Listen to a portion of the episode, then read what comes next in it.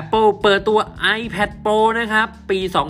2020 จะมีฟีเจอร์อะไรนั้น เดี๋ยววันนี้ตีโอจะมาเล่าให้ฟังครับ ก็กราบสวัสดีครับ กลับมาพบกับตีโอนะครับ ในสถานีพอดแคสต์ Tech Easy ครับพอดแคสต์ที่จะทำให้ทุกคนครับ รู้เรื่องราว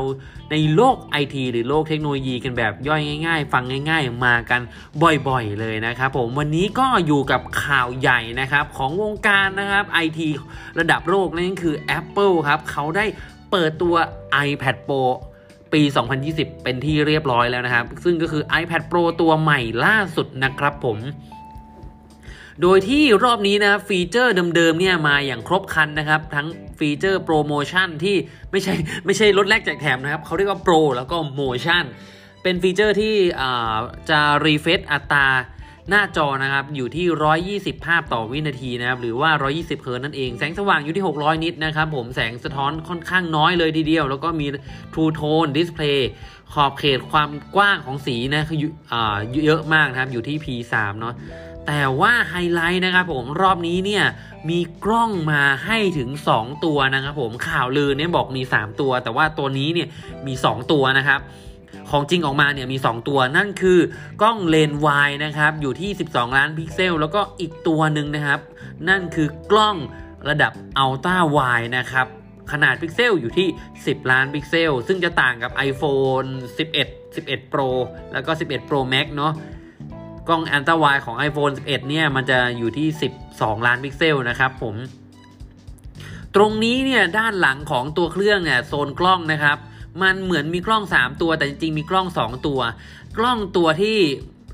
ไอตัวที่มันเหมือนจะเป็นกล้องแต่จริง ๆ ไม่ใช่นั่นคือเขาเรียกว่า LiDAR scanner นะครับผม LiDAR scanner คืออะไรครับ ที่ Apple ใส่มาให้ตัวนี้เนี่ย มันเอาไว้ทำอะไรได้บ้าง คือ LiDAR scanner ตัวนี้นะครับ เอาไว้วัดระยะครับวัตถุต่างๆ เอาไว้วัดวัตถุต่างๆ ในโลกแห่งความเป็นจริงเนี่ยนะครับ วัดทั้งแบบว่าเหมือนมัน ถ้าเอาไปว่าถ้ามีเก้าอี้ใบหนึ่งอยู่ในห้องสี่เหลี่ยมเนี่ยตัวเซนเซอร์ตัวนี้นะครับ จะมีการยิงแสงไปที่ตัวเก้าอี้แล้วก็ยิงกลับมาสะท้อนกลับมา แล้วก็บอกวัตถุนะครับ ว่าวัตถุมันมีรูปทรงยังไง เออ สแกนได้รวดเร็วมาก ๆ เลยนะครับ ถึงขนาดที่ว่าระดับนาโนวินาทีเลย แล้วก็สแกนได้ถึงระดับโฟตอนเลยนะครับ ละเอียดขนาดนั้นเลยนะฮะซึ่ง สามารถสแกนได้สูงสุดถึง 5 เมตรนะครับผมทั้งได้ทั้งในอาคารแล้วก็นอกนอกอาคาร ตรงนี้ Apple เขาได้แจ้งว่าเนี่ยเป็นเทคโนโลยีเดียวกับที่ NASA นะครับ เอาไปใส่ในภารกิจลงจอดบนดาวอังคารเลยทีเดียวนะฮะ โอ้โห ซึ่งจริง ๆ แล้วประโยชน์ของมันเอาไปทำไรนะครับ ตอนนี้เราอาจจะมองไม่เห็นภาพว่าจริง ๆ แล้วเอาไปทำไร แต่ว่า Apple ครับก็ได้มีการยกเคสตัวอย่างว่า สิ่งนี้เนี่ยจะทำให้เราสามารถ วัดค่าต่างๆได้ครับ ยกตัวอย่างเช่น เอา iPad Pro นะครับยกขึ้นมานะครับ แล้วก็ถ่ายภาพนะครับ ที่ไปที่คนเนาะเวลาเราถ่ายภาพไปที่คนเนี่ยมันสามารถบอกได้เลยว่าคนคนนี้สูงเท่าไหร่ เออ น้ำหนักน้ำหนักนี่อาจจะไม่ได้ แต่ว่ามีขนาดความอ้วนเท่าไหร่ มีขนาดแขนเท่าไหร่อะไรเงี้ยบอกรายละเอียดได้ถึงขนาดนั้นเลยนะครับ แค่เราเอาตัวตัวสแกนเนอร์เนี่ย LiDAR scanner นี่ไปส่งไปไปส่องที่ตัวคน นะครับผมทั้งนี้เนี่ยก็ต้องพึ่งนักพัฒนาอีกทีหนึ่งที่จะดึงศักยภาพของตัว LiDAR scanner เนี้ยเอาไปใส่ในแอปพลิเคชัน แล้วก็เขียนโค้ดต่างๆ เพื่อ support ข้อมูลต่างๆนะครับ ตรงนี้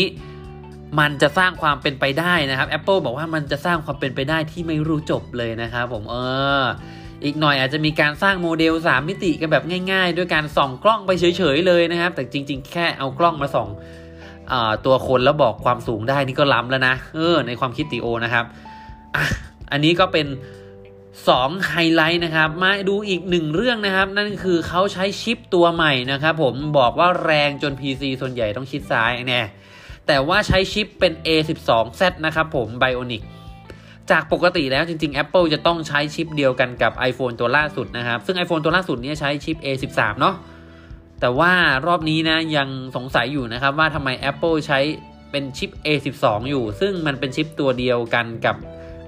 ตัว iPhone 11 Pro นะครับ แต่ว่าใช้รหัส Z ขึ้นมาเนี่ยเขาบอกว่า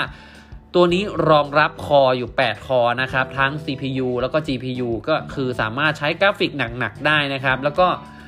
เขาไปค้นข้อมูลนะครับว่าตัวนี้เนี่ย มันรองรับแรมถึง6กิกนะครับ แล้วก็มีชิป ตัวที่เรียกว่า U U1 นะครับผมชิป U1 ก็คือชิป Ultra Wideband ที่เอาไว้ติดตามวัตถุหรือว่าติดตามคลื่นที่ระยะสั้นที่เคยใส่มาใน iPhone 11 ด้วยนะครับ แต่ว่าจริง ๆ แล้วก็ยังเป็นที่น่าสงสัยอยู่นะครับ ว่าเอาไว้ทำอะไรได้ มีข่าวลือว่าจะเอาไปใช้กับ Apple Tag ได้นั่นแหละ Apple Air Tag ได้นะครับ แต่ตอนนี้ยังไม่เปิดตัวนะ Apple Air Tag นะ ก็หลักๆประมาณนี้นะครับ แต่สิ่งหนึ่งที่มันน่าสนใจมาก ๆ เลยโดยเฉพาะสำหรับ CO นั้นรู้สึกว่ามันเจ๋งพอๆกับไอตัว Apple iPad Pro 2020 เลยก็คือเขาเปิดตัว Magic Keyboard มาด้วยนะครับผมโดยที่ Magic Keyboard เนี่ยเขาเอาไว้ใช้กับ iPad Pro นะครับ iPad Pro เนี่ย ถ้าใช้กับตัวคีย์บอร์ดตัวนี้นะครับ มันจะทำให้เราสามารถตั้ง iPad เนี่ยได้เหมือนกับเป็นหน้าจอคอมพิวเตอร์เลยอะโอ้มันเจ๋งมากเลย เหมือนมี iMac เลยนะครับโอ้โห ยึดกันกับตัว iPad ด้วยระบบแม่เหล็กนะครับผมแล้วก็เป็นดีไซน์แบบยกลอย ปกติแล้วถ้าวางคีย์บอร์ดเอามาใช่ไหมครับ ตัว iPad เนี่ยมันจะเป็นการวางบนคีย์บอร์ดเนาะแต่ว่ารอบนี้นะครับ iPad เนี่ยสามารถยกลอยได้เลย เพราะว่ามันมี mechanic นะครับ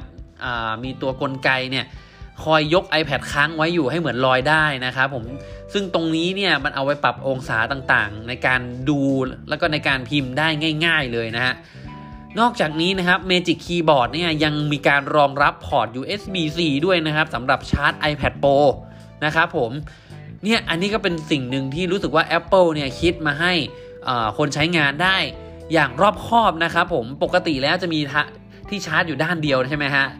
ก็คือรูชาร์จจากอของตัว iPad อย่างเดียว แต่ว่าตรงนี้เนี่ยคีย์บอร์ดเนี่ยมีรูชาร์จ อีกด้านหนึ่งมาให้ ซึ่งเราสามารถชาร์จ iPad ได้จากฝั่งซ้ายหรือฝั่งขวาก็ได้เคยเจอปัญหาแบบว่าไปนั่งร้านอาหารไหมครับแล้วปรากฏว่าอยากชาร์จคีย์บอร์ดเอออยากชาร์จ iPad แต่บังเอิญสายมันไม่ถึงนะฮะถ้าไปชาร์จอีกฝั่งหนึ่งสายมันไม่ถึง ปรากฏว่าตรงนี้ก็ได้รับการแก้ไขมา แล้วก็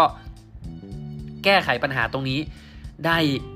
ดีเลยนะครับผม นอกจากนี้นะครับคีย์บอร์ดตรงนี้เขาก็บอกว่าเป็นคีย์บอร์ดแบบมาตรฐานนะครับผมขนาดเป็น full size เลยนะครับเหมือนอแป้นพิมพ์ทั่วๆไปเลยนะครับ พิมพ์ได้อย่างถนัดแต่ที่สำคัญนะครับคือมี backlit ด้วยนะครับ backlit คืออะไรครับก็คือมีช่องไว้ให้ส่องแสงได้ข้างใต้นะครับว่าคีย์บอร์ดตัวนี้มันเป็นคีย์บอร์ดตัวอะไรอยู่นะครับ พอมันส่องแสงเสร็จปุ๊บเราก็จะเห็นชัดใช่ไหมครับเอาไว้พิมพ์ในที่มืดได้นะฮะอ่าตรงนี้ก็ เป็นอีกหนึ่งตัวที่น่าสนใจนะครับ และที่เจ๋งไปอีกกว่านั้นนะครับ คือมันมี trackpad มาให้ด้วยนะครับ trackpad คืออะไร trackpad ก็คือใครที่เคยใช้คีย์บอร์ดนะครับ ก็จะเห็นแป้นสี่เหลี่ยมข้างล่างนะเอ้ยใครที่เคยใช้โน้ตบุ๊กเนี่ยก็จะเห็นแป้นสี่เหลี่ยมข้างล่างข้างล่างตัวโน้ตบุ๊กใช่ไหมครับตรงนี้เวลาเราเอานิ้วไปเลื่อนเนี่ยมันก็จะเป็นเมาส์ cursor นะครับเป็นก็จะเป็นแบบว่าเห็นเมาส์นะครับ ตามนิ้วมือเราใช่ไหมฮะอันนั้นแหละครับที่เขาเรียกว่า trackpad นะครับ ซึ่งตรงนี้เนี่ย คีย์บอร์ดเนี่ยของ Magic Keyboard เนี่ยมี trackpad มาให้ด้วยจากที่เดิมนะครับ ไม่เคยมีเลยนะครับ เราจะต้องใช้นิ้วมือใช้มือของเราเนี่ยเลื่อนตามจุดต่างๆ บนหน้าจอ iPad เองนะฮะ ตรงนี้ก็จะเพิ่มความสะดวกสบายแล้วก็เขามีการปรับ cursor ให้มันใช้งานกับตัวของ iPad ได้อย่างลื่นไหลมากกว่าทุกที มันไม่ใช่แค่การแสดง cursor อย่างเดียวนะ อันนี้มันคือ แสดง cursor แล้วพอไปเชื่อมโยงกับจุดต่างๆเนี่ยมันก็จะแบบว่า connect กับจุดต่างๆ ให้อัตโนมัติเลยก็ถือว่าเป็นตัวที่น่าสนใจต้องลองกันอีกทีนึงครับว่ามันจะใช้งานจริงได้เป็นยังไงบ้างนะครับผมแต่ Apple ออกมาเคลมว่ามันจะได้ประสบการณ์การทำงานที่แบบดีเยี่ยมมากๆเลยนะครับ โดยที่เราไม่ต้องยกข้อมือของเราขึ้นไปแตะหน้าจอเลยนะครับผมอะอันนี้ก็เป็นเรื่องที่ได้รับการอัปเดตมานะครับ เรื่องอื่นๆนะครับ ตัว iPad Pro ปี 2020 ตรงนี้ก็ยังสามารถใช้กับตัว Apple Pencil รุ่นที่ 2 ได้เหมือนเดิมนะครับ ผมไม่ต้องจำเป็นจะต้องเป็นไม่ได้มี Apple Pencil รุ่นที่ 3 ออกมานะครับ ยังใช้ร่วมกันได้นะครับ แต่ทั้งนี้ทั้งนั้นก็ยังไม่สามารถใช้กับ Apple Pencil เจนแรกได้รุ่นที่ 1 ได้นะครับผมน้ำหนักนะครับอยู่ที่ 471 กรัมนะครับ แบตเตอรี่สามารถใช้งานได้ ทั้งวันนะครับผม Wi-Fi เป็นรองรับระดับ Wi-Fi 6 นะครับ แล้วก็รองรับความแรงของอ 4G อยู่ที่ระดับกิกะบิตนะครับลำโพงมี 4ลำโพงเหมือนเดิมนะครับผม ราคาครับมาดูที่ราคากันบ้างดีกว่า ราคาเริ่มต้นนะครับ ตัวขนาดหน้าจอจะมีอยู่ 2 ขนาดหน้าจอนั่นก็คือ 11 นิ้วแล้วก็ 12.9 นิ้วนะครับ 11 นิ้วราคาเริ่มต้นที่ 27,900 บาทนะครับความจุตัวเครื่องเนี่ยจะได้ถึง 128 กิกเลยนะครับ จากที่เดิมเนี่ยราคาอยู่ที่เริ่มต้นอยู่ที่ 28,000 ถ้าจะไม่ผิด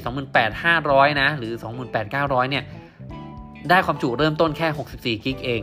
ถือว่าเริ่มต้นเนี่ยมาในราคาที่ถูกลงกว่าเดิมเยอะเลยนะครับ ไปดูกันที่ขนาดหน้าจอของ 12.9 นิ้วนะครับผมเริ่มต้นที่ 34,900 บาทนะครับผมขนาดความจุเริ่มต้นก็อยู่ที่ 128 กิกเหมือนกันนะครับ ตรงนี้นะครับ ความจุมีให้เลือกอยู่ 4 ขนาดคือ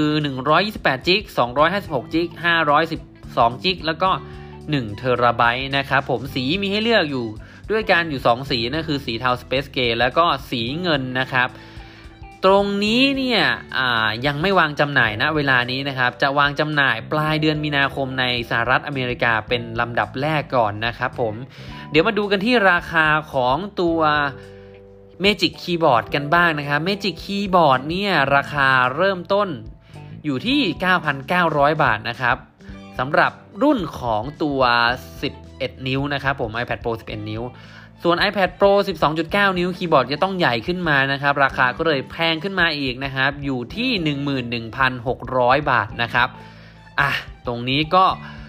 ยังไม่วางจำหน่ายเหมือนกัน จะวางจำหน่ายในครั้งแรก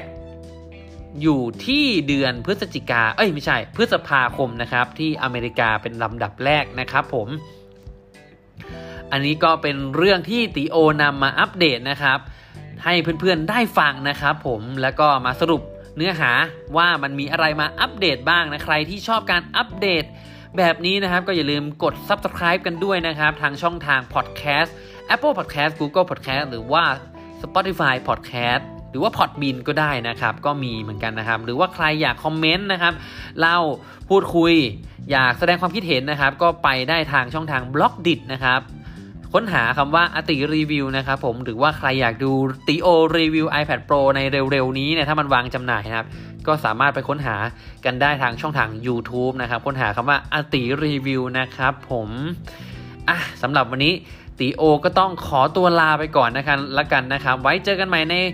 พอดแคสต์ครั้งต่อไปครับ สวัสดีครับ